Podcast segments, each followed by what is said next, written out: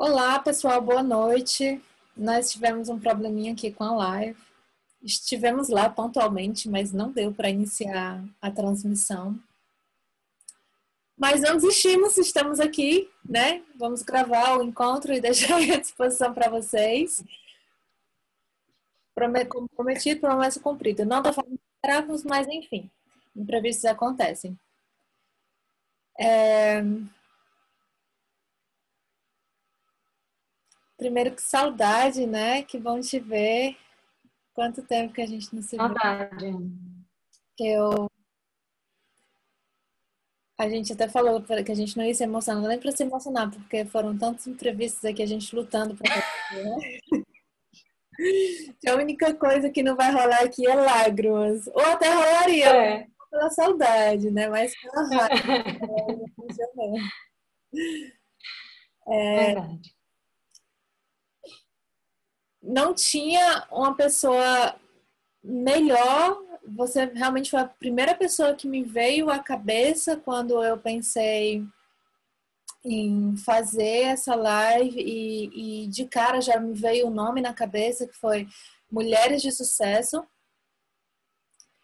porque você é uma pessoa que realmente fez parte da minha história. A gente dividiu uma, uma parte muito gostosa da nossa história de vida juntas e a sua forma de ver a vida e, e, a forma que você lidou com, com os caminhos que a vida te trouxe sempre me encantaram muito.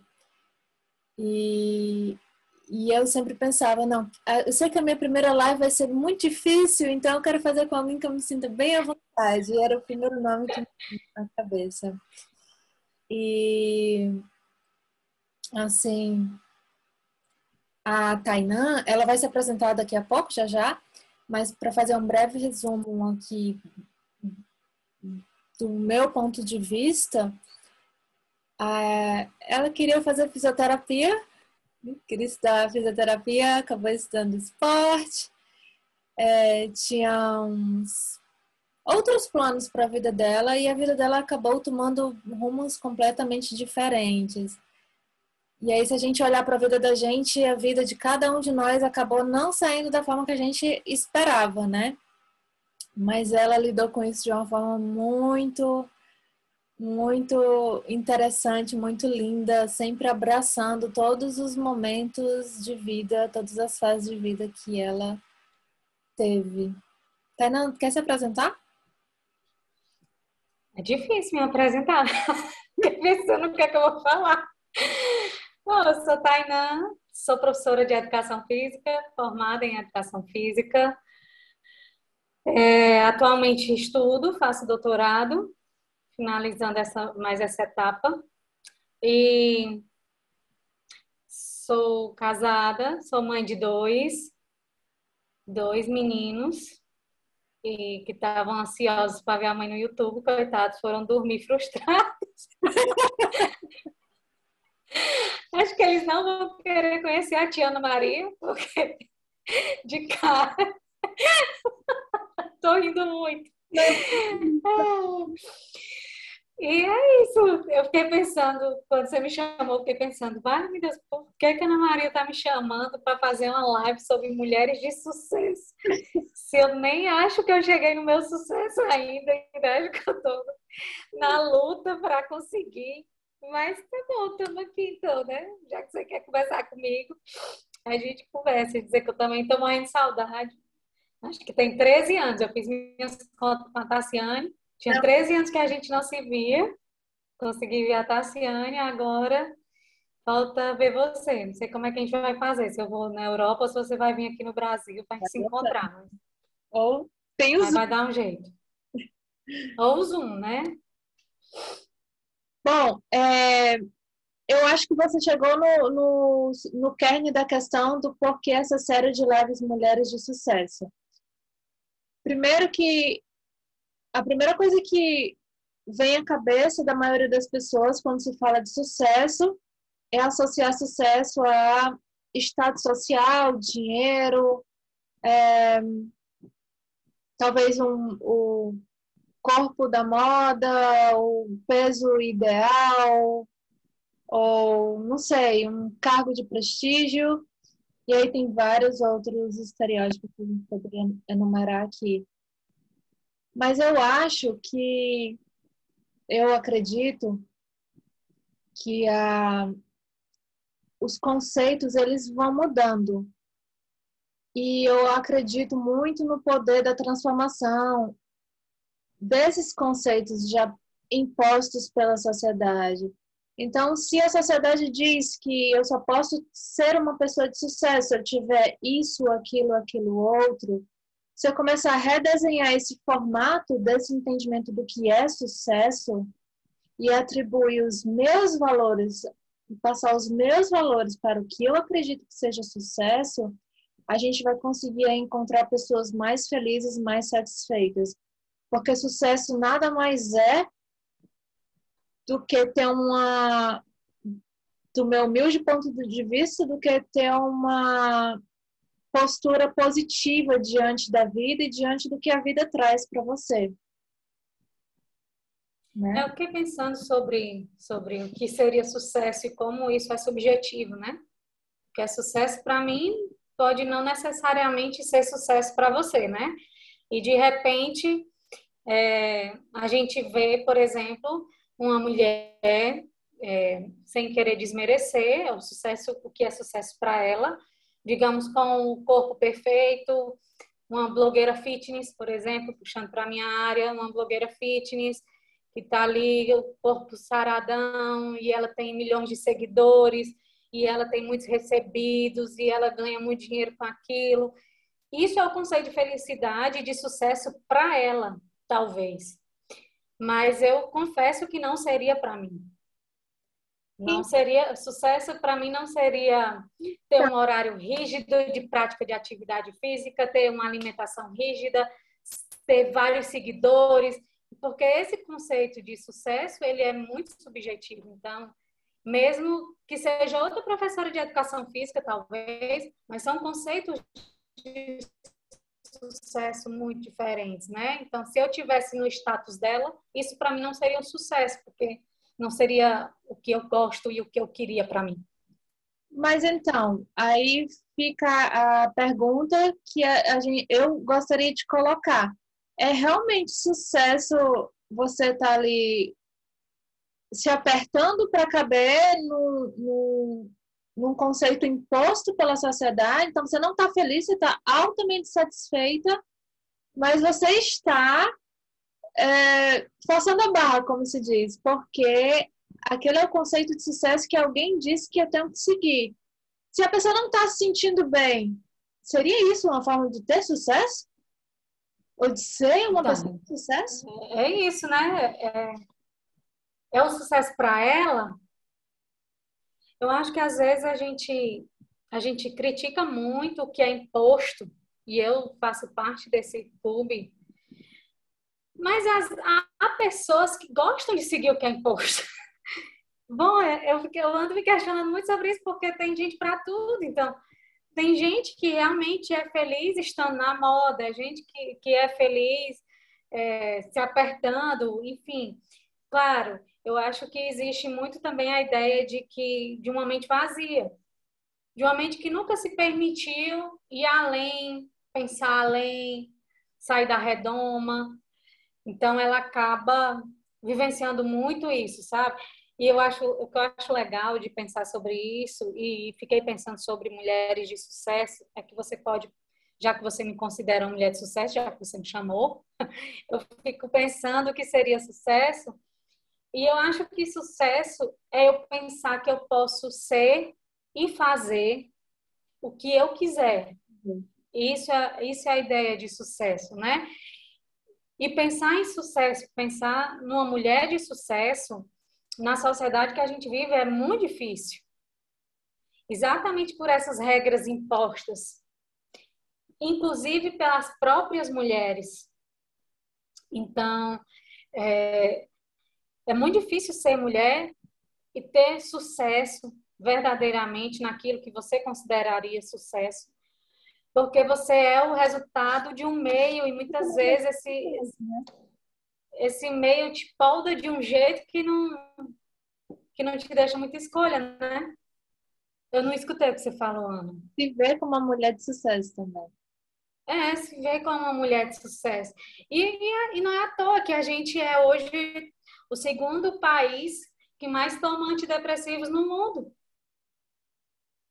Não é à toa, porque nós somos uma casca e no fundo, por dentro, antiansiolíticos, a gente não consegue ser feliz e nem se encontrar verdadeiramente, porque a gente vive o que o padrão social está impondo que a gente deve viver, né? Então, assim, é bem complicado né, nesse no mundo que a gente vive ser um padrão de sucesso, né? Ser um, ter o seu próprio padrão de sucesso e não se deixar levar pelo que o Instagram, pelo que o YouTube ou pelo que a moda está ditando, enfim, é bem, eu acho que é bem nessa direção.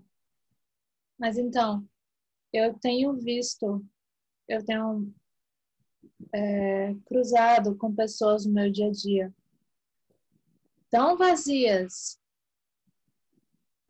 tão descompensadas. E aí agora, desculpa, é o corona, né? Mas na verdade o, o, a pandemia ela foi uma a, a eclosão, é, digamos que a ponta do iceberg, é, só para mostrar o quanto a nossa, a nossa sociedade já vem adoecendo, já vem doente. Porque não é uma pandemia, não é uma reclusão de um ano, um ano e meio, que vai fazer com que uma pessoa se desestruture, se descompense só, somente só, porque no, na pior das hipóteses, ela está sozinha dentro de casa e não tem com quem conversar. Que não é o caso, muitas pessoas moram em famílias, né? Ou só porque essas pessoas têm que suportar o marido e os filhos o dia inteiro dentro de casa. Então, assim, tem algo muito errado. E eu, e eu vejo as pessoas muito emocionalmente doentes. E eu pensei, mas tem algo muito errado, porque eu vejo, eu vejo mulheres incríveis, maravilhosas, que têm histórias de vida incríveis, que poderiam estar, de alguma forma, é, compartilhando essas histórias para ajudar essas outras pessoas que do outro lado eu vejo totalmente descompensadas, desbalanceadas e ou vazias. É, eu acho que, que a pandemia ela colocou muito dedo na ferida, né? Ela, na verdade, ela só veio cutucar a ferida, porque realmente, se você não consegue ficar em casa com seu marido e com seus filhos, alguma coisa no teu conceito de família não está muito legal, né? Que conceito de família é esse, né? É, e aí, é, é difícil? É. Os meus filhos chegaram para mim no meio da pandemia. Hoje, exatamente, fazem cinco meses que eles moram comigo. Mas tem hora que dá vontade de surtar e sair correndo, ter duas crianças derrubando a casa? Dá, claro. Mas isso não é, não é um motivo pelo qual eu vá dizer assim, olha, eu me desestruturei, estou completamente abalada ou perdi o sentido da vida. São, é, faz parte, tornou a minha rotina mais cansativa, demanda mais tempo, eu durmo menos, eu descanso menos, mas não necessariamente que isso que isso me tire do meu centro, do meu eixo, sabe? E uma coisa que eu acho também que nessa pandemia aconteceu muito. Realmente, eu me sinto um ser bem sociável. Eu gosto de gente, eu gosto de estar. É tanto que eu fiquei pensando, né? Eu tentei medicina, depois eu tentei fisioterapia. Houve um tempo que eu queria fazer engenharia química e acabei na educação física sem gostar de nenhum esporte. Mas é porque, no fundo, o que eu queria era ser professora. Eu acho que eu me descobri nisso. Então, eu poderia fazer direito, eu poderia fazer letras, qualquer coisa seria professora. E aí, exatamente porque eu tenho essa necessidade de contato. Mas o que eu acho que eu fiz muito nessa pandemia foi trabalhar. Pensei, ah, já que eu não posso estar na rua, já que eu não posso estar com os amigos, já que eu não posso é, estar na faculdade, que é um lugar que eu me sinto super bem, eu amo estar na faculdade, então eu vou trabalhar. E aí, e, e foi bom porque eu consegui participar de conferências internacionais, eu consegui participar de grupos internacionais, coisa que eu não teria como, E aí o Zoom, o Google Meet facilitou a minha vida. Então, eu participei de muitas coisas fora do Brasil, dentro do Brasil, no norte do Brasil. Já o mundo todinho, né? No sul, é, e eu tava aqui em casa. Então, assim, eu, eu, gosto, eu fiquei pensando também nesse negócio do que a vida, como é? Se a vida te der limões, faça uma limonada, né? É bem nesse sentido. Claro que eu não queria passar por uma pandemia. Claro que a, acho que a coisa que eu mais temia não era a reclusão social, era o medo de perder alguém nessa pandemia, né? Então, minhas orações toda noite era Deus, por favor, nenhuma menos. Então, é, eu acho que o medo era esse, era de perder alguém nessa pandemia, como tantas pessoas perderam. Mas eu aproveitei e ressignifiquei a pandemia. Ela continuou ruim, ela continuou tenebrosa, mas eu sabe, vou trabalhar então, vou aproveitar para trabalhar. E, e, coisas que eu não estava conseguindo fazer, porque a demanda da universidade dentro da universidade estava muito grande, eu consegui fazer então nesse momento. E eu acho que é bem nesse, nessa perspectiva de, olha, eu tenho, eu queria isso, mas não é possível no momento isso. Então, o que é que eu posso fazer com o que eu tenho em mãos? Ah, com o que eu tenho em mãos é possível fazer isso. Eu até brinco muito com o meu filho mais velho, eu sempre digo assim: meu filho, seja feliz com o que você tem e pare de querer o que você não tem. Que não tem, a gente vai lutar para conseguir. Mas o que a gente tem, a gente precisa ser feliz com ele, porque senão é igual aquela. O Clóvis, o professor Clóvis, ele sempre fala muito do buscar a cenoura, né? A gente tá sempre caçando a cenoura, caçando a cenoura, pega a cenoura, entrega a cenoura, pega a cenoura, entrega a cenoura e a gente nunca se dá o prazer de degustar a cenoura que a gente pegou.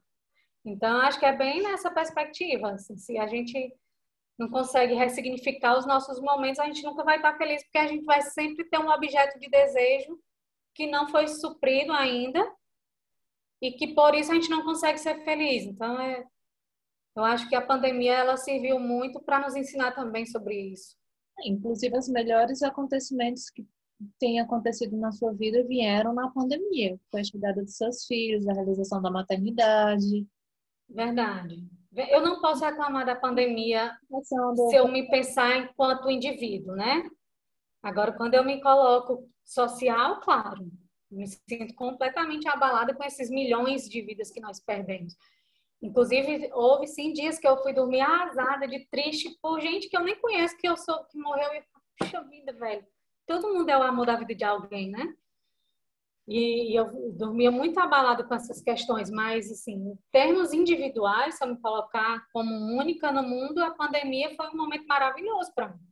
Academicamente falando, em termos de relacionamento, eu pude voltar para perto da minha família, é, meus filhos chegaram, então eu pude descansar. Então, se eu bem egoístamente falando, eu fui feliz nessa pandemia. Eu não acho que a gente tinha que é, falar com cuidado e com reservas que a gente está se sentindo bem no momento de vida que a gente está vivendo na pandemia, sabe? Porque, tipo, um pecado envergonhado, digamos, de dizer, eu estou muito feliz porque olha, meus filhos chegaram, é, eu criei um projeto incrível e as melhores, um, os momentos marcantes momentos da minha vida é, eu iniciei através dessa reclusão, que foi a reclusão que me trouxe, que me fez voltar para mim, né? Eu vi e, eu dei uma outra perspectiva para minha vida. Eu não acho que a gente tem que se isso. Na verdade, é é porque eu não sei se é porque eu sou muito a minha área de trabalho passa muito pelo coletivo. Então, não é que eu, que eu sinta essa vergonha de estar sendo feliz nesse momento. Não, eu estou imensamente feliz. Terça-feira foi aniversário do meu mais velho e ver a, a forma como ele já está envolvido com a minha família, como todo mundo já está envolvido com ele. Eu fui deixar ele hoje na escola e eu vendo todo mundo da escola fala com ele, cumprimenta ele, ele cumprimenta do porteiro, a pessoa da faxina, o diretor da escola, e todo mundo sabe, conhece ele pelo nome. e, e eu fiquei, nossa, como ele é querido na escola, como isso é legal, né? Então, assim, eu estou imensamente feliz. O que, eu, o que eu falo do coletivo é porque realmente tem dias, agora está mais brando, porque a gente já consegue ver uma luz no fim do túnel, com a vacinação já aqui no município, a gente já atingiu quase 80%. Então, a gente acaba dando aquela relaxada, aquela respirada, né? Mas, de fato, no começo, eu ia dormir assim, aquela, não sei se você viu, uma live do Atila. Era uma live do Atila, ele falando no começo da pandemia, né? Então, ele falando os números que o Brasil podia atingir de mortos. E muita gente ficou dizendo assim, que não assistia, que era mentira, que ele era mãe de Iná. Mas eu sou epidemiologista. Então, eu sabia que o que ele estava dizendo era matemático. Então, ele não estava blefando. E é tanto que ele falou em 200 mil mortos, depois ele falou uns 500 mil mortos e hoje a gente já tem 600 mil. Então, ele não estava, não era adivinhação, era cálculo matemático que mostrava que a gente ia chegar nisso. E eu conheço esses cálculos e eu sei que isso é verdade. Então, no começo, quando eu vi, poxa vida, não chegar a meio milhão de mortos. A minha mãe dizia, não, isso é conversa, menino, não tem como não, não chegar nesse tanto, não. E eu sabia que aquilo era. Eu passei uma semana assim, bem trash. Nossa, é o fim do mundo para mim, eu tô acabada, meu Deus. Ainda né? tem hum. mais 10 minutinhos. Fala para tá. o pessoal que está nos assistindo o que é. o... Como passar rápido. É. O que é o projeto então, onde surgiu a ideia e fala um pouquinho, porque né? Durante a pandemia surgiu a ideia, eu não, não sabia, mas eu, eu vi uma live, depois fui ler um livro da. Ai, Deus, vou falhar agora no nome da autora. Que ela fala sobre a situação das mulheres no presídio feminino. Então, no presídio feminino, não é distribuído absorventes. Isso me chocou de uma forma assim inimaginável. Como é que num presídio você dá pão, mas você não dá absorvente? É surreal isso. Então, e aí comecei a ler que as mulheres dos presídios elas faziam, pegavam miolo de pão e faziam de tampão e que muitas delas adoeciam, pegavam infecções. E aí surgiu a ideia de fazer então o projeto Marias, e aí eu comecei a ler, estudar muito sobre o tema, comecei a ver que essa projeto ou esse projeto veio dessa dessa necessidade profunda de resolver essa dor, esse problema? Ou você queria se engajar socialmente em algum projeto? não, não, eu não, eu queria resolver esse problema. Hum. E aí é porque eu nem consigo me imaginar um mês sem absorvente. Eu não consigo pensar como é menstruar e não ter um absorvente. É. Eu acho que vocês deveriam pensar nos copinhos. Eu, eu, eu vou falar da, da, da, minha higiene. A gente já pensou nisso, nós já pensamos nisso. Muito Qual é a grande questão dos copinhos? Hum. É porque as pessoas em situação de vulnerabilidade social, elas acabam não tendo condições de fazer uma boa higiene desses copinhos. E aí não seria possível distribuir os copinhos se elas não conseguem fazer, não tem um local para fazer uma higiene adequada. Tem um pouquinho de água para lavar esses copos? Tem lugares que não. Sério? Sério, tem morador de rua que não consegue. E aí o outro, o outro fator seria também o tabu que ainda tem socialmente sobre os copinhos. Então, se a gente quer mais instruída, não consegue entender a, é, a questão de subsistência, de sustentabilidade dos copinhos, aí você imagina muitas pessoas que não. Que não que é, é, porque pensar em sustentabilidade não vem antes de pensar em. em... Humano, fator humano.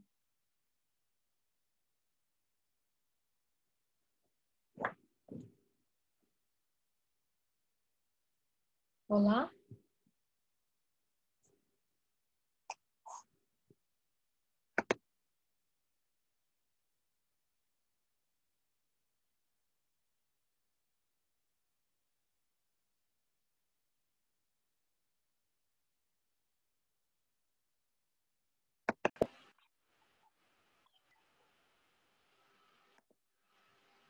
Então, a gente parou no momento que você estava dizendo que a a preocupação com o ambiente não pode preceder a preocupação com a sobrevivência, né? Então, é, não seria viável nesse momento, com a educação que a gente tem aqui no Brasil, achar que essas pessoas em vulnerabilidade elas iam aceitar a ideia de um coletor. É o primeiro passo. E o segundo passo é realmente a questão da higiene com esse coletor, né? Então, seria improvável que a gente conseguisse que aquelas que aceitassem usar, é, se elas iriam conseguir fazer a limpeza adequada desse, desse coletor. Então, por isso que a gente acabou desistindo dessa ideia. O que a gente tem pensado é que talvez possa ser uma possibilidade nos presídios. Mas aí, de fato, a gente precisaria ter uma, uma, assistência social bem próxima, porque a gente não pode entrar, ter contato com as presas, então tudo quem passa para a gente do presídio é assistente social. E aí a gente precisaria ter, na verdade, uma assistente social que estivesse envolvida com a causa. O que nem sempre é a realidade nos presídios, pasme, né? Você pensa, não, assistente social, ela é envolvida com a causa. Não, nem sempre é assim. Porque ela estando envolvida com a causa, ela poderia passar, olha, está dando certo, elas estão usando, elas conseguem fazer a higiene, um é suficiente, dão dois, esse feedback. E aí, mas é uma possibilidade e que, que a gente poderia pensar nos presídios, na, nos moradores de rua, ou aqui a gente atende muitos moradores de ocupações. Aqui tem muita ocupação. É, nesses casos aí seriam bem bem viável da gente pensar, né? Uma coisa que tem alimentado o nosso nosso ego, talvez, por assim dizer, é que o projeto tem ganhado visibilidade, tem um vereador que fez o projeto ir para a Câmara para ser votado, então tá para inicializar provavelmente vai ser aprovada, acho que se eu não me engano, é porque eu não entendo dos trâmites, mas passou já na Câmara, precisa só o prefeito agora assinar. E aí vai ser distribuído nas escolas de ensino médio. Ensino Fundamental 2, que é ali onde a gente já começa a ter adolescentes com 12, 13 anos, e também no ensino médio, que aí é onde realmente a gente tem um grande público muitas meninas faltam à escola no período menstrual por não terem um absorvente para ir para a escola. Inclusive as pessoas que têm casa para morar, que tem que vão para a escola. É, porque você pensa assim, olha, é, uma casa que tem duas, três mulheres. Um pacote de absorvente do mais barato você encontra ali por uns três reais. Então, dependendo do fluxo, você usa dois, três pacotes duas, três mulheres. Então, quando você coloca tudo isso na ponta do lápis, gastar 20, 30 reais com absorvente por mês para uma família, às vezes de quatro, cinco pessoas que sobrevive de Bolsa Família, existe muita gente que só sobrevive de Bolsa Família. Então, é inviável eles eles optam pelo pão e não pelo e aí acabam muitas vezes fazendo usando fralda, mesmo que fosse é... um salário mínimo, ainda seria muito pesado para a renda da família. Né? É, é. E aí acabam. Não dá para ir para a escola porque usa uma fralda ali, aquelas de pano, um paninho, um pedaço de toalha. Então, a gente sabe que quando veste. E ainda tem isso, né? A mulher tem que ter vergonha de menstruar. Então, quando a gente menstrua, ninguém pode saber, é um segredo, as sete chaves. O absorvente não pode marcar na calcinha, ela não pode ter uma manchinha de sangue ali que por acaso escorreu e melou. Tem um odor é... característico do período, que não é não, nem do período, é do absorvente, tá, gente? Só explicando é. aqui que aquele odor. Ninguém que... pode saber que ela tá menstruada, é, que ela usa absorvente. É...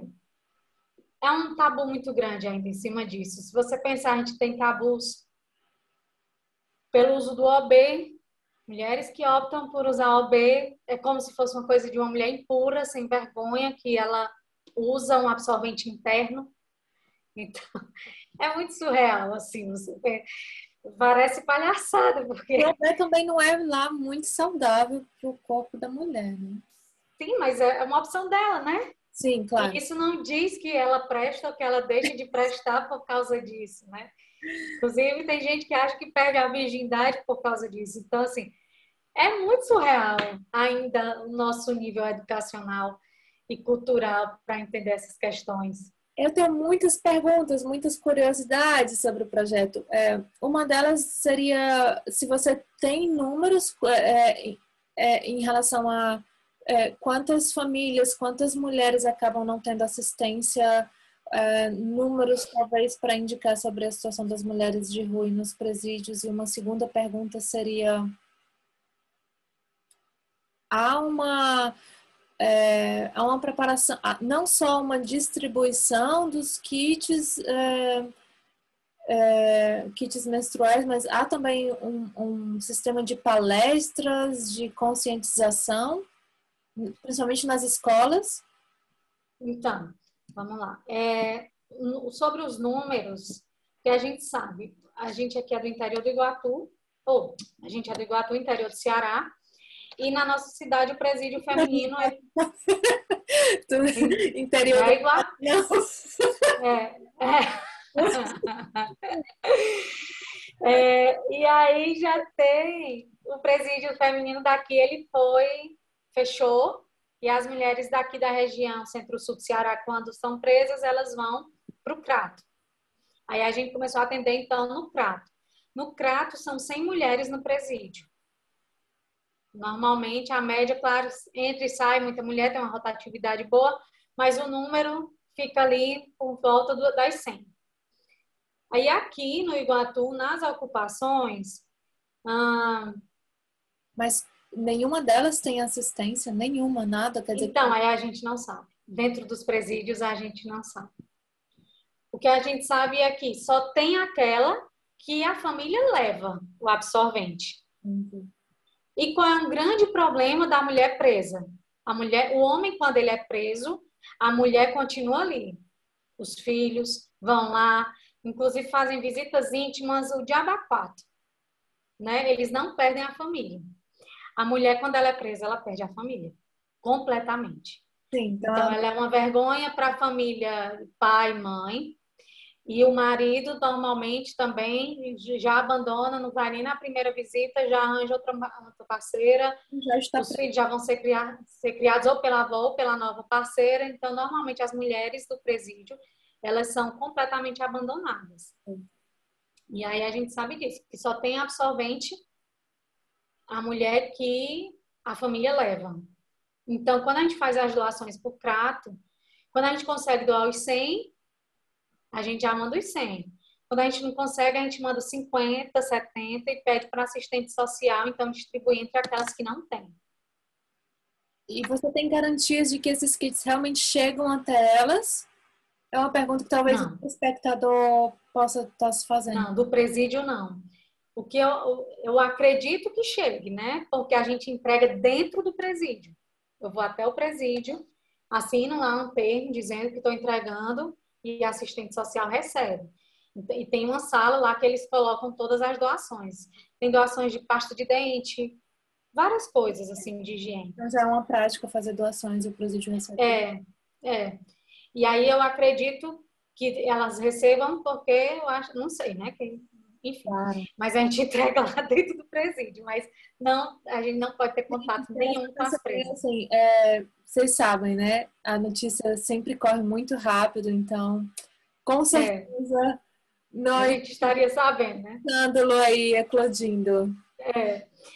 E aí, aí aqui a gente atende cinco ocupações, mais ou menos, é em uma escola. Eu acredito que a gente atenda por mês umas 150, 200 mulheres. A gente fez as contas esse mês, a gente atingiu já mil mulheres. Essas pessoas são inscritas numa lista de espera ou é, por, ou é chegou, pegou? Não, a gente, como o projeto surgiu no meio da pandemia, a gente preferiu não ter contato direto com todas as mulheres, mas é engraçado. Se as prefeituras se organizassem tão bem quanto as comunidades, eu acho que o Brasil seria melhor. Você chega numa comunidade dessa, a comunidade tem uma líder. E as pessoas da comunidade confiam na líder. e ela sabe o nome de todas, a situação de todas, ela sabe de tudo.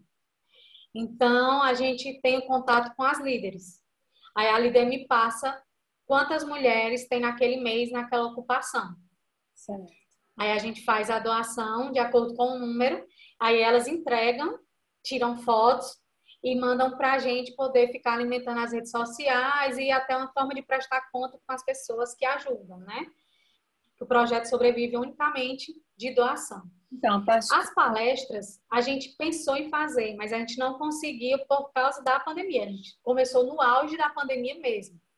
Então, o que, é que a gente faz? Dentro dos kits, vai um kit de higiene menstrual, que vai uma toalhinha pequena, um sabonete, um presto-barba, dois pacotes de absorvente. Deus, é, é isso. Sabonete, absorvente, presto-barba e a toalhinha. Aí, dentro desse kit, a gente coloca um panfleto informativo sobre a necessidade da troca do absorvente, da higiene, e tal, por uma questão de saúde mesmo, né? Para nós não é porque vai manchar a roupa dela e alguém vai ver que ela está menstruada, não, é porque a gente sabe que infecções acontecem quando o absorvente não é feita a troca. É tanto que a gente começou doando um pacote de absorvente. Aí a gente pensou, não, um pacote não é suficiente para fazer todas as trocas necessárias. Então a gente começou a doar dois pacotes de absorvente. Por pessoa por pessoa. É, e a calcinha também. Ah, vai uma calcinha também dentro dos kits. Uhum. E aí a gente, agora, com a volta da escola, aí a gente está pensando como é que a gente vai se reestruturar.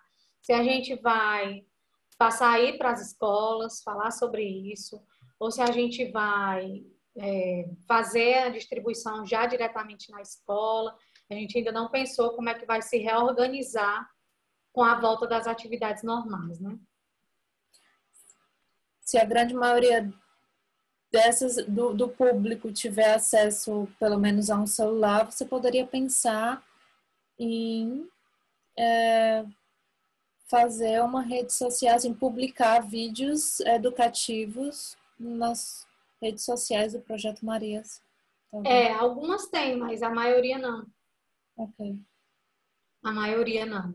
Assim, quando eu até esses dias eu fui fazer entrega e eu fiquei pensando nisso. Eu queria que o dia da entrega fosse um dia feliz para mim, mas é normalmente um dia que eu passo o resto do dia mal, pelas cenas que eu vejo, sabe? Então, assim, é, é precariedade num nível que a gente não está muito acostumado. Então, é bem é bem chocante quando você chega assim, quando você e olha que eu vou, o projeto tem 10 meses, eu já fui várias vezes, mas sempre que eu vou é, é bem escandaloso, assim, para mim é surreal. Então, não, a maioria delas não tem absorvente. Tem comunidade, inclusive, que nem a líder, ou não tem celular. Tem comunidade, inclusive, que nem a líder consegue ter um celular. Porque normalmente os líderes têm celular. Mas a gente tem aqui duas ou três comunidades que nem sequer o líder tem celular.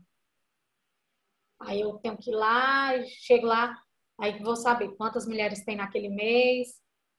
E aí elas vão fazer as entregas. Quantas mulheres tem naquele mês? Você está querendo dizer quantas mulheres naquele mês estão tendo período? Ou, ou... como assim? Não, quantas mulheres que menstruam ainda, porque nas ocupações a rotatividade também é muito grande. Ah, okay. Então, quando surge, por exemplo, uma casa popular que uma ganhou, ou elas mudam de ocupação, ou alguém conseguir um emprego em outro lugar, e aí eles vão. Então, aí tem mês que tem 20 mulheres na ocupação, tem mês que só tem 5, tem mês que tem 30. Então, quando é no período de chuva, normalmente tem menos, porque não são casas, são barracos, e os barracos ficam debaixo d'água. Então, elas acabam, as que conseguem, tem, ou tem um amigo, ou tem um parente que pode ali, tem uma casinha de tijolo, e consegue abrigar elas por um período. Aí no período de chuva elas vão. E aí essa é um pouquinho essa dificuldade assim da gente mapear e encontrar essas mulheres por causa dessa rotatividade delas dentro dos, das ocupações. Mas a gente, bom, está fazendo o que a gente consegue, né? Eu sempre digo, eu queria fazer mais, eu queria fazer muito mais, mas a gente está fazendo o que a gente está conseguindo, pelo menos por enquanto. Se, se virar lei, quando você assim, o primeiro absolvente foi distribuído pela prefeitura, eu acho que eu vou me sentir a mulher mais realizada, mais plena, mais completa do mundo, de saber que pelo menos aqui na minha cidade, é, o projeto Marias conseguiu, porque é uma questão de política e, e deveria ser sim uma política pública, né? Uhum. Então, se a gente conseguir mobilizar para que todas as mulheres tenham acesso a isso, eu acho que o projeto Marias fez a, cumpriu a missão dele. E vai dar certo, vamos pensar positivo, né?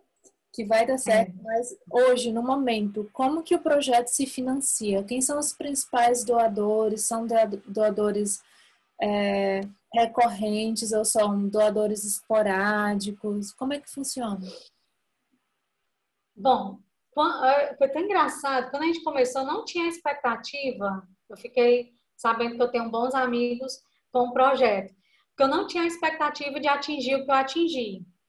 Então, eu mandei nas redes sociais os meus amigos e chegou uma quantidade de dinheiro que eu pensei, nossa, já consegui aqui 200 kits. O kit é 10 reais. E aí, bom, aí eu tenho amigos que doam todos os meses. Eu tenho amigos que doam, a gente chama de padrinhos. E aí, eu, os amigos que entraram comigo no projeto, eu tinha essa ideia de fazer o projeto em João Pessoa, mas eu não consegui, porque eu não consegui mão de obra para trabalhar comigo. E aí veio a pandemia, eu voltei para o Ceará, e aí aqui eu tenho, sim, meus amigos de muito tempo, e a gente, todo mundo se articulou, e aí os meus amigos, os amigos deles, e a gente consegue, então, tem gente que doa todo mês, tem gente que faz, prefere fazer uma doação maior, e aí Deus é tão bom que sempre aparece um doador desse, que ele doa sozinho 20, 30 kits, por exemplo. E assim a gente vai sobrevivendo. Então tem mês que a gente tem kit para todo mundo, tem mês que eu digo nas comunidades, olha, esse mês eu não vou conseguir atender todo mundo. E aí é, aí, não, e o pior é que eu jogo isso para a líder, né? Aí a líder é que tem que escolher quem vai receber. E como é que escolhe? Aí ela, é por ela escolhe, e é isso como eu estava te falando, eles confiam na líder que eles têm. Então, ela sabe a realidade de todo mundo. Então, ela sabe aquele que está ganhando 10 reais a mais, aquele que está ganhando 10 reais a menos. E é assim que ela faz a escolha. Eu não saberia e, eu morreria de fazer isso. Mas, graças a Deus, nos últimos meses a gente tem conseguido atender todo mundo. Assim. Estou bem satisfeita com essa ideia, porque ele se financia sozinho. Gente, que legal. Um projeto que começou de uma forma bem é, é, despretensiosa. É, como é que eu posso descrever? Alguns poderiam até dizer, ah, fora de contexto, né? Porque os é. dados que você está apresentando aqui nem eu sabia. Eu tenho certeza que o telespectador que está aí do outro lado, que vai assistir esse vídeo, também não fazia a menor ideia do quão. É, do quanto existem pessoas ainda numa situação extremamente degradante, né? Hoje, 2021, né? Nós estamos agora em setembro de 2021. Gente, não é só fome, tem alguns níveis abaixo da fome que o Brasil, infelizmente, estava saindo da linha da pobreza, agora está numa linha de extrema pobreza e miséria. Então, a erradicação da, da pobreza não é como a erradicação, até mesmo a peste, se nós dissermos a peste está erradicada, pode voltar. Então, há doenças epidêmicas que podem voltar. Então, por que, que a pobreza também não pode voltar? A pobreza voltou sim, voltou forte, e a gente não estava preparado para isso. E eu realmente estou muito chocada com o que eu ouvi. Obrigada. É, quando, quando a gente vê ainda pior, porque é isso, né? Você sempre teve condição de ter um absolvente. Eu tenho condição de chegar no supermercado e dizer, olha, esse é o, eu não gosto desse, eu prefiro esse, uhum. ou não, esse, eu prefiro o coletor. Eu tenho essas possibilidades. Né? é, mesmo a gente não sendo rico, a gente consegue ter essas possibilidades. Mas aí quando você pensa em quem não tem, e são muitas, tem áudios, assim, todo mês quando a gente faz as entregas, a gente recebe uns áudios que eu e os meninos que coordenam comigo, a gente começa a chorar, cai nos prantos, porque é um agradecimento tão verdadeiro por algo que, mais uma vez, era para ser natural e, e, tido em todo espaço, sabe? Assim, é uma coisa bem. que para nós assim, é uma coisa. Por exemplo, tem mulheres que agora sim elas conseguem trabalhar, porque tem mulheres dessas que vivem de faxina. Então, tinha um dia que, por elas estarem menstruadas, elas não podiam aceitar qualquer faxina. A não ser que fosse uma patroa que já conhecesse há mais tempo, que desse ela o dinheiro para que ela pudesse comprar o absorvente para poder ela ir para essa faxina. Aí você pode pensar assim, ah, mas também é mulher desorganizada, viu, velho? Não consegue organizar de, um, de uma faxina para outra separar quatro reais para comprar absorvente? Não, porque eu era quatro reais para comprar absorvente, ou era um, um leite, ou era um quilo de arroz, para dentro de casa. Então, é bem nessa perspectiva, não é, não é porque ela não se organiza financeiramente, é porque não dá, o dinheiro não dá para ela pensar em comprar o absorvente. Que ela precisa pensar na comida dela, do filho dela. Então, é bem nessa. nessa... a gente recebe assim, umas mensagens de: Nossa, muito obrigada, vocês não sabem como eu estava precisando, esse mês eu não ia ter como comprar. É, ah, aqui em casa sou eu e mais três filhas adolescentes e a gente não conseguiu e estava usando é, pano ou algumas é, das meninas das ocupações elas vão em órgãos públicos e elas entram e pegam aqueles papéis toalha que tem nos banheiros de órgão público e saem fazendo o bolo daqueles papéis e fazem daqui um absorvente então assim que é um risco muito são, grande. São situações. São também. É. Sim, sim. É bem, é bem assim, né? Do que acham no lixo, de um pano que estava ali no lixo e elas cataram, que muitas vezes não tem condição de usar um sabão para lavar, para higienizar da forma Tem outras que agradecem porque não tinham condição de ter uma calcinha nunca tinham comprado uma calcinha, nunca tinham ganhado uma calcinha nova. Fora que essas mulheres passam por tudo isso e duplamente constrangidas, constrangidas pela fome, pela miséria e constrangidas porque não, porque falar de menstruação é um tabu muito grande, principalmente para as pessoas sem instrução, sim, acontece no Brasil. Então, as mulheres são duplamente constrangidas porque elas se sentem constrangidas de falar da miséria extrema na qual elas se encontram de não poder comprar um absorvente e elas se sentem constrangidas de pedir ajuda para comprar o absorvente porque se trata de falar de algo extremamente íntimo e pessoal que não deve ser jamais discutido, né? E aí entra também a questão da, como a Simone Beauvoir falava sobre o, no seu livro O Segundo Sexo, que na fase entre os 5 e 6 anos é o primeiro olhar que a mulher tem sobre si mesma quando ela é, é, identifica que lhe falta algo, porque ela não tem o falo, né? O garoto tem o falo, e com o falo ele brinca, ele brinca de fazer xixi, de mirar quem faz xixi mais longe, quem vai, vamos ver quem é que alcança aqui mais longe. E a mulher, pela ausência do falo, se sente já numa condição de um ser incompleto, faltante. Então, faz parte da existência da mulher e cultural, cultural, totalmente cultural que eu estou falando aqui, de se sentir numa condição sempre inferior, digamos, uhum. socialmente falando. É. E, e ainda existe também, Ana, que o que eu fico pensando é como é que uma mulher sabe da existência disso e não se sensibiliza com isso. Eu sempre penso nisso. Como é que eu sei o que é menstruar, o porre que é menstruar, a vontade que a gente tem de morrer quando a gente menstrua, as cólicas, usar o absorvente é incômodo, dói, é, a gente se sente suja, tem que ficar fazendo as trocas, lá, lá, lá, lá, lá, lá. E você sabe que tem uma mulher ali que ela não tem condição disso e você não se sensibiliza com essa causa. E aí uma coisa que eu chamo a atenção é que no nosso projeto a gente tem muitos homens que se sensibilizam com a causa. Um dos nossos coordenadores é um homem. É, a gente tem homens que são padrinhos, que doam mensalmente. Eu fico pensando, cara, eles nem entendem o que é menstruar. Eles não sabem na pele o que é menstruar. É, e eles se sensibilizam com aquilo de todo mês. Tá, não, tá aqui minha, minha doação. Tá, não, tá aqui minha doação. Tá, não, tá aqui minha doação. Divulgam nas redes sociais deles. Então, assim, é, e aí você tem, eu acho que é, não sei se é, passa pela aquela ideia da rivalidade feminina, mas é um negócio real. Como é que você sabe que tem uma mulher que não pode comprar um absorvente e você não vai ali dar um absorvente para ela? Eu não consigo. Falta de identidade. Eu acho que isso para mim. Não te ouvi. Falta de identidade de classe, talvez é a única coisa. Talvez, é. Isso aí no Brasil é bem recorrente. Então, assim, eu não sei o que é que passa por uma pessoa, porque eu fico lá, meu Deus, como é que essa mulher passa esses cinco dias no mês? Eu não consigo pensar nas possibilidades, né?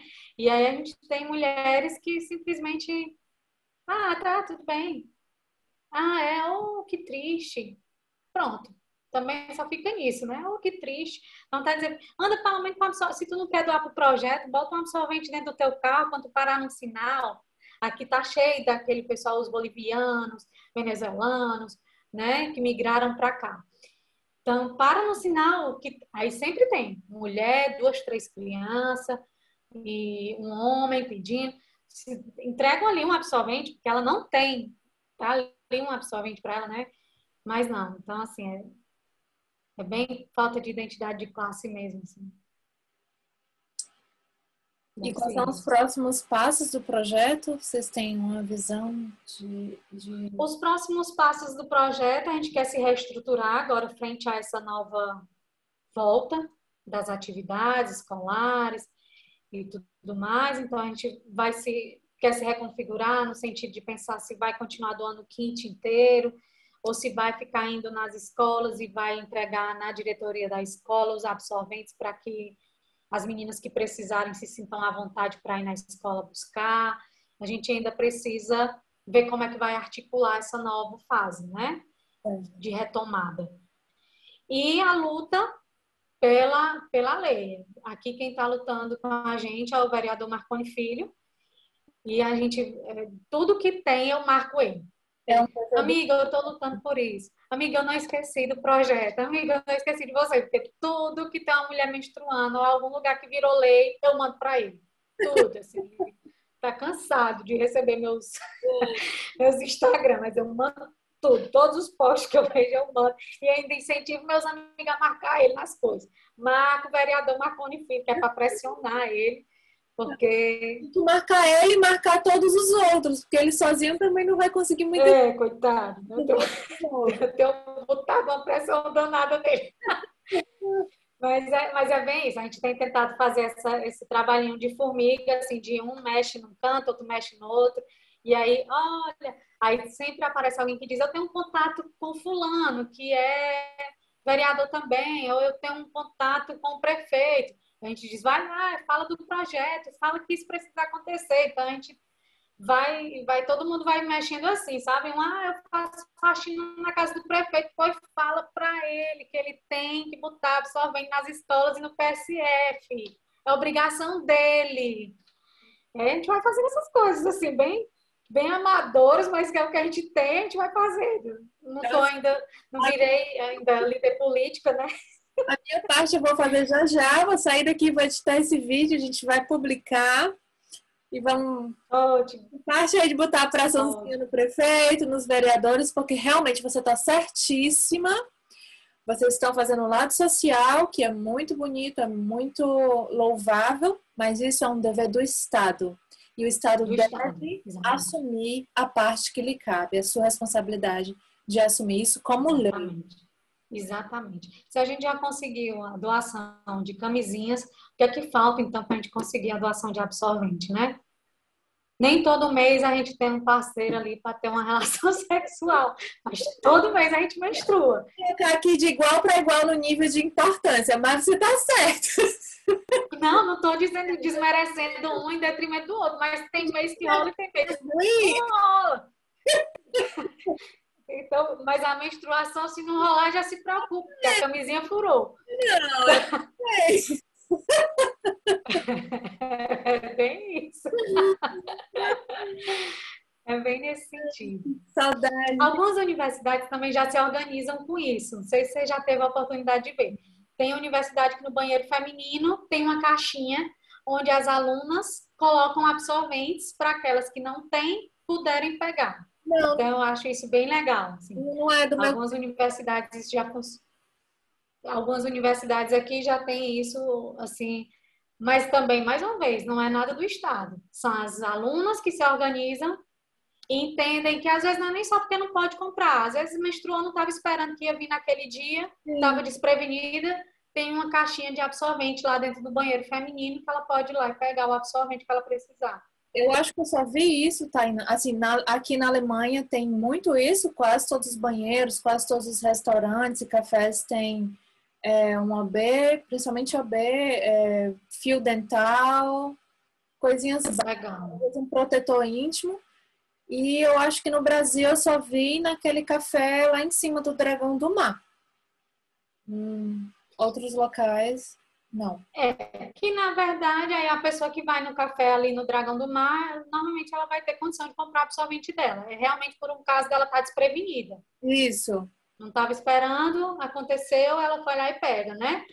Mas aí nas escolas a gente ainda, eu ainda não vi, mas nas universidades, pelo menos, a gente tem, porque a gente sabe que tem também gente na universidade que não tem condição. Sim, sim.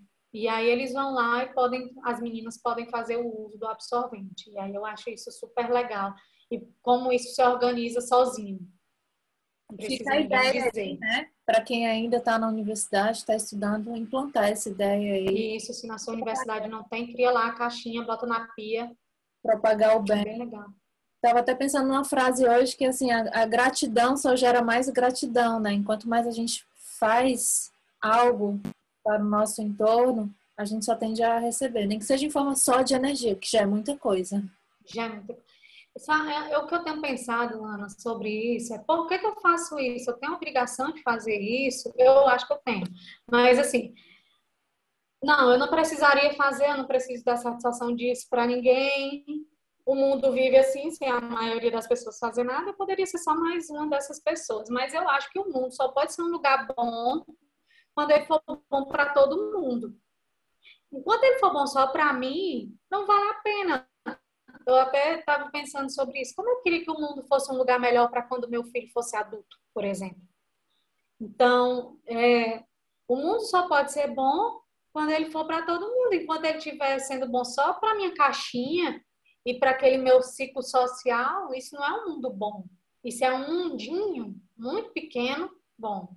Mas ainda está muito longe de ser o mundo todo, né? Então, realmente. E quando a gente faz, a gente se sente muito bem.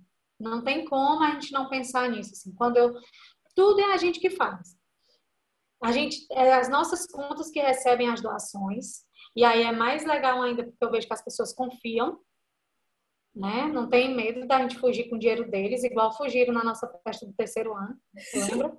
Fugiram com dinheiro. É, e aí a gente, vai e, e, as pessoas confiam, aí a gente se divide, eu e os meninos, uns vão comprar os absorventes, outros compram as calcinhas, o outro vai comprar a toalha, aí depois a gente se separa, minha mãe monta os kits com minha irmã, que faz a divulgação no Instagram e não sei o que, o outro imprime, o outro corta. Aí, ah, esse sábado eu não posso fazer as entregas, porque todo mundo, graças a Deus, é bem ocupado, mas aí o outro vai, faz a entrega. Então, assim, a gente acaba é, é, bem amador, né? mas assim é um grupo de amigos que estão afim de fazer do mundo um lugar melhor, nem que seja só um pouquinho, nem que seja só aqui no Iguatu, mas a gente está afim de melhorar a vida de alguém. Então, é eu acho isso bem legal e como a gente se sente bem, chega cansado, mas a gente faz questão de fazer aquelas fotinhas porque acha tão legal a gente saindo do supermercado com as sacas de absorvente. Então, assim, é tão legal a gente fica tão realizado naquele você dia. Você compra em grandes quantidades para conseguir desconto, né? Mas daí a gente fala. Isso, e a gente faz também nos atacadistas, né? Para conseguir ainda mais barato. Olha, eu acho melhor a gente ir se despedindo antes que a nossa ligação caia. Paia, né? É verdade. Com, com um bonito adeus, ou até logo, do que de repente caiu assim, e eu ali falando. Tá. E a gente fala bem pouquinho também. Obrigada por hoje. Foi ótimo falar contigo. Foi ótimo falar contigo também. E é isso, gente. Quando tiver, andem com o pacote de absorvente no carro de vocês, façam as doações de vocês. Vocês nem sabem como dois, três reais pode mudar a vida de uma mulher naquele mês. E a gente vai deixar, Tainan, é, no, no corpo do, do vídeo um link de alguma rede social aí para vocês entrarem em contato com o Projeto Maria, se vocês quiserem, para fazer alguma doação ou até para visitar, enfim, contribuir de qualquer forma. Você é designer, eu acredito que o projeto precisa sim, se, né? O projeto só tende a crescer, então não importa o que você faça, ou é o que, é que eu sei fazer. Ah, eu não sei, eu sou. É, eu trabalho com marketing, eu sou designer precisa. Então, chega junto. Uhum, uhum, Parece que uhum. com certeza o projeto tende a expandir aí e vai e tá precisando de gente. Não importa o que você. É, e, e, não precisa ser só daqui, né, Ana? Por exemplo, mês passado a gente recebeu uma doação de um grupo de mulheres de Minas. Uhum. Nem sei como elas encontraram meu WhatsApp uhum. e me ligaram e disseram que é um grupo que ajuda projetos sociais femininos. Elas não têm um projeto em si, mas todo mês elas procuram um grupo para um, um, projeto social para doar. E elas encontraram Marias. Então, a gente precisa de design. Quem fez a nossa logo foi uma designer, uhum. que foi, em partes, foi uma doação que ela fez. Então, a gente precisa de tudo. Se você tiver, quem quiser fazer os cálculos, as contas, porque eu estou morrendo com isso, fazendo conta que eu não sei. De todo jeito, a gente aceita ajuda.